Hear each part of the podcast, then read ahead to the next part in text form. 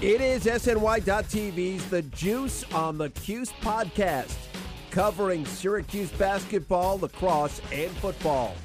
Today on the Juice on the Cuse podcast on SNY.TV, we'll be talking about Syracuse lacrosse's loss to Cornell and Syracuse basketball's gain in Oshae Brissett. I'm Wes Cheng, and I'll be joined later by Andrew Kouwe and our guest today's ESPN SNY's Eamon McAnaney. Eamon, always a pleasure to have you on. No problem. Thanks for having me. Eamon, we will get you started on this one. We are a little past the halfway point of the season. Who's your team to beat right now? Is it Albany, Maryland, or is there an option C? Yeah, I still think you have to like Albany to uh, win it all this year, despite the upset loss to UMBC. They weren't at full strength in that game. Uh, I think they have the face game down pat. They have the uh, explosive offense. I think they're going to be tough to beat in a one or done setting. Uh, certainly Maryland could do that, but I think when Mar- when uh, Albany went down to Maryland and won, and won in that fashion. I think it proved a lot to the lacrosse world and proved a lot to the Great Danes themselves. So I, I, I clearly think they're the favorite.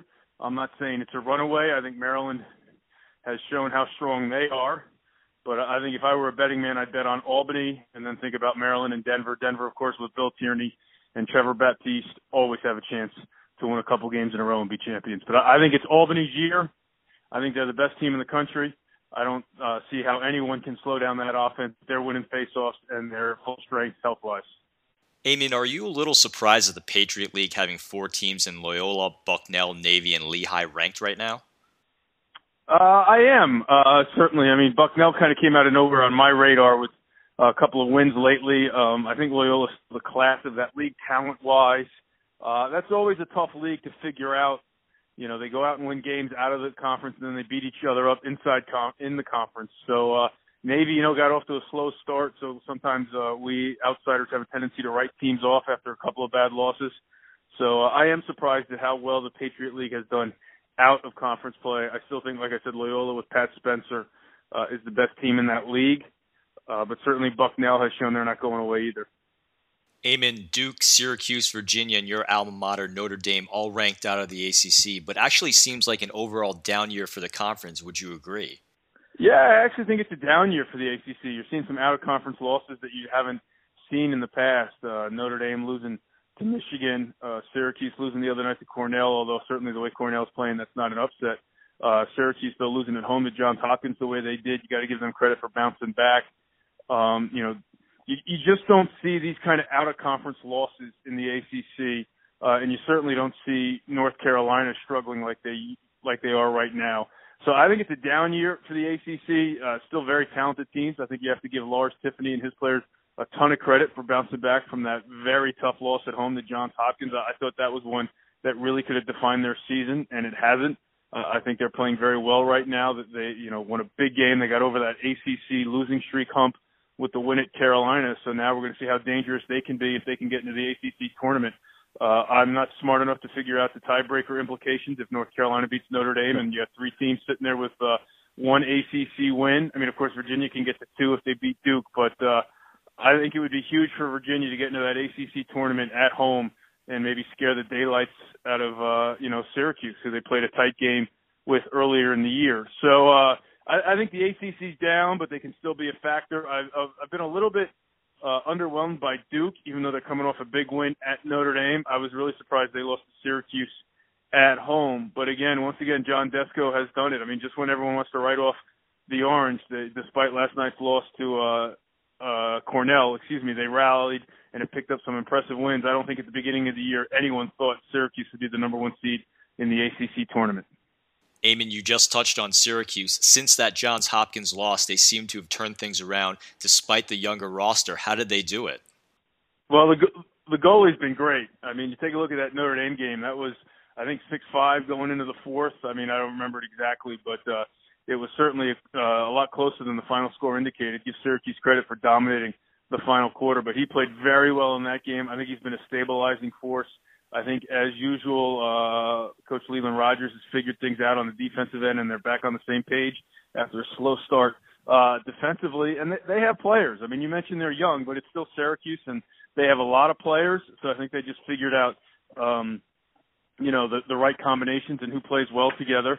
And um, you know, you know that's what Coach Desko does. I mean, obviously Syracuse has a great tradition and a great standard, and when it appears they're not going to live up to that standard, people up there start to grumble, and then he turns it around, and they're, you know, they're back in the quarterfinals or knocking on the door of the Final Four, and winning the ACC tournament. So I, I think it's a great coaching staff.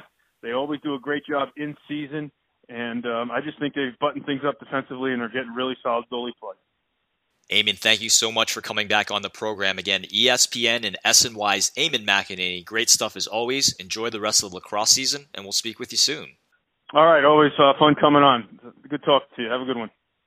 No one better in the business than Eamon McAnaney, and I'm now joined over the phone by the Juice Online senior college basketball analyst and 2003 national champion, Andrew Kouwe. Andrew, how are you today? Everything is good, Wes. How about yourself? I'm great, Andrew, and great news for Syracuse basketball. Oshae Brissett officially announcing he will be returning for his sophomore campaign earlier in the week. He had a really nice freshman year, but I think he's making a good decision coming back. What do you think? Yeah, 100%. I think it's a, I think it's a great decision uh, because you know I don't really know where he was going to go in terms of the NBA draft. Could be a late first round, maybe sneak in, um, and you know would he been in the G League? I think it's it's a perfect time. You know, he had a great freshman year, but this was also a learning experience. College basketball being a little bit different than um, you know high school and AAU. So he, he now he's going to have all summer to work on the little things that he knows he's got to work on. He'll, he might stay at Syracuse and do summer classes. I know a lot of players do that. So he's going to be going into his sophomore year just from the start a much more comfortability, uh, just knowing how to handle both school and being a big time college basketball player. And, uh, you know, I'm looking forward to a great uh, sophomore season from him and, and just seeing kind of the things that he works on with his game. Um, that should be great for, for Syracuse. The bigger question is whether Tyus Battle is coming back. So I'll ask you this, Andrew. Should he? You know, I, I do think he should stay only for the reason that, you know, there's pretty good chance we're going to be, you know, Cuse going to be a pretty good um, team next year. And I think the far, you know, when you're a really good team, you get a lot of eyes on you, you get a lot of hype, and that's that's just really good for him. And also this year, you know, you saw a lot of teams just really hone in on him, double him, not allow him to drive. Perfect example of that was the Kansas game early in the season where he struggled because defenses were really collapsing him. Now with um, Brissett coming back and just the team having a little bit more kind of depth and can go different pieces, you know, we could be pretty good next year and make a, a run farther than people might assume.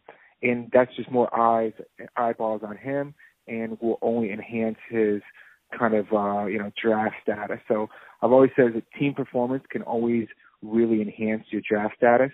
Um, so you know, fingers crossed. I hope he does come back because I think that just really sets up for uh, a strong season next year. Going from a guy who may potentially leave to a guy who's definitely not coming, what did you think when you heard Darius Bazley was foregoing his time at Syracuse, jumping directly to the G League? Yeah, I mean it's it's crazy to think that a player you know wants to spend a year in the G League and going through those um, you know that process instead of you know going to college for a year. Um, you know, Boeheim talked about it during his uh, press conferences during March Madness about Tyus Young and how you know he struggled with USA basketball, and then he comes one year in Oklahoma, and now he's a top five pick. So when you see instances like that, and, and just shows you what college basketball can do for your profile, you know, why not go uh, to school? But at the same time, it's a decision from for him and his family, and and I think we should all respect that and say, hey, the last thing I want is a player to come to Syracuse that doesn't want to come. You don't want to come, all good, no worries. The you know the program is bigger than any one player. We move on and let's focus on you know what you know who we might out to get in. Maybe you read reports that maybe this uh, the, a new recruit like Bryce Golden um, might you know might be a potential for Syracuse, and maybe he turns out um, to be better than we thought. Know a perfect example of this from my perspective is I remember when back in oh you know 2001 we were recruiting Julius Hodge, which was a big time McDonald's All American, you know top 10 recruit. It came down between NC State and Cuse, right down to the wire, and it, he made the decision to go to NC State. And because he went there, we got Hakim, you know, we got Hakim Warrick, and I think that turned out pretty well for Syracuse. I think it worked out just fine with Hakim, Andrew. And I want to get you out of here on this one. I think the roster may change a lot between now and then, but what do you think of the 2018 19 team as it stands right now? You know, I think uh, uh, it all comes really battle plays a huge role in that. Um, you know, you like everybody that's returning. Brissett, you know, that's is key. And I think you know, ending the year, ending the year the way we did on a high. I think I'm definitely on a high note. Kind of, lead, you know, gives you that positive uh, mentality going into summer, working on your game, and, and feeling like, all right, you know, we we this could be a great uh, 2018, 2019, and just you know, get you to work hard this summer. So, fingers crossed that battle um, wants to return, and I think um, you know that gets everyone really super excited for uh, the start of next season. Andrew, we are right at the end of our show. Your closing thoughts.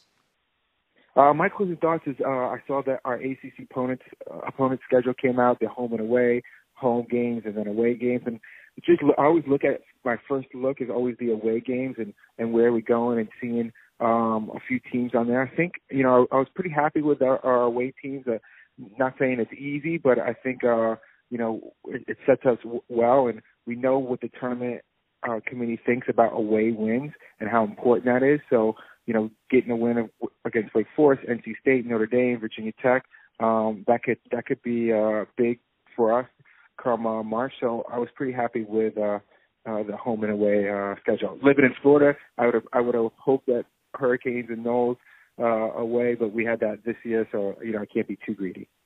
Andrew, my closing thoughts are on Syracuse softball player Sammy Fernandez, who became Syracuse's all time hits leader as the Orange softball team defeated Siena 6 3 on Wednesday. She passes Tanya Rose, who previously held the record with 207 hits. Just a big congratulations to Sammy. That's it for us for Andrew Kouwe. This is Wes Cheng reminding you that I'll do a lot of things, but admitting to my mom I'm cold when she told me to bring a jacket is not one of them. You've been listening to the Juice on the Cuse podcast on SNY.TV, and we'll see you next time. This has been the Juice on the Cuse podcast, part of the SNY.TV audio network. Looking for a fun way to win 25 times your money this football and basketball season? Test your skills on prize picks, the most exciting way to play daily fantasy sports. Just select two or more players, pick more or less on their projection for a wide variety of stats, and place your entry. It's as easy as that. If you have the skills, you can turn $10 into $250 with just a few taps. Easy gameplay, quick withdrawals, and injury insurance on your picks are what make Prize Picks the number one daily fantasy sports app. Ready to test your skills? Join the Prize Picks community of more than 7 million players who have already signed up. Right now, Prize Picks will match your first deposit up to $100. Just visit prizepicks.com slash play100 and use code play100. That's code play100 at prizepicks.com slash play100 for a first deposit match up to $100. Prize Picks, daily fantasy sports made easy.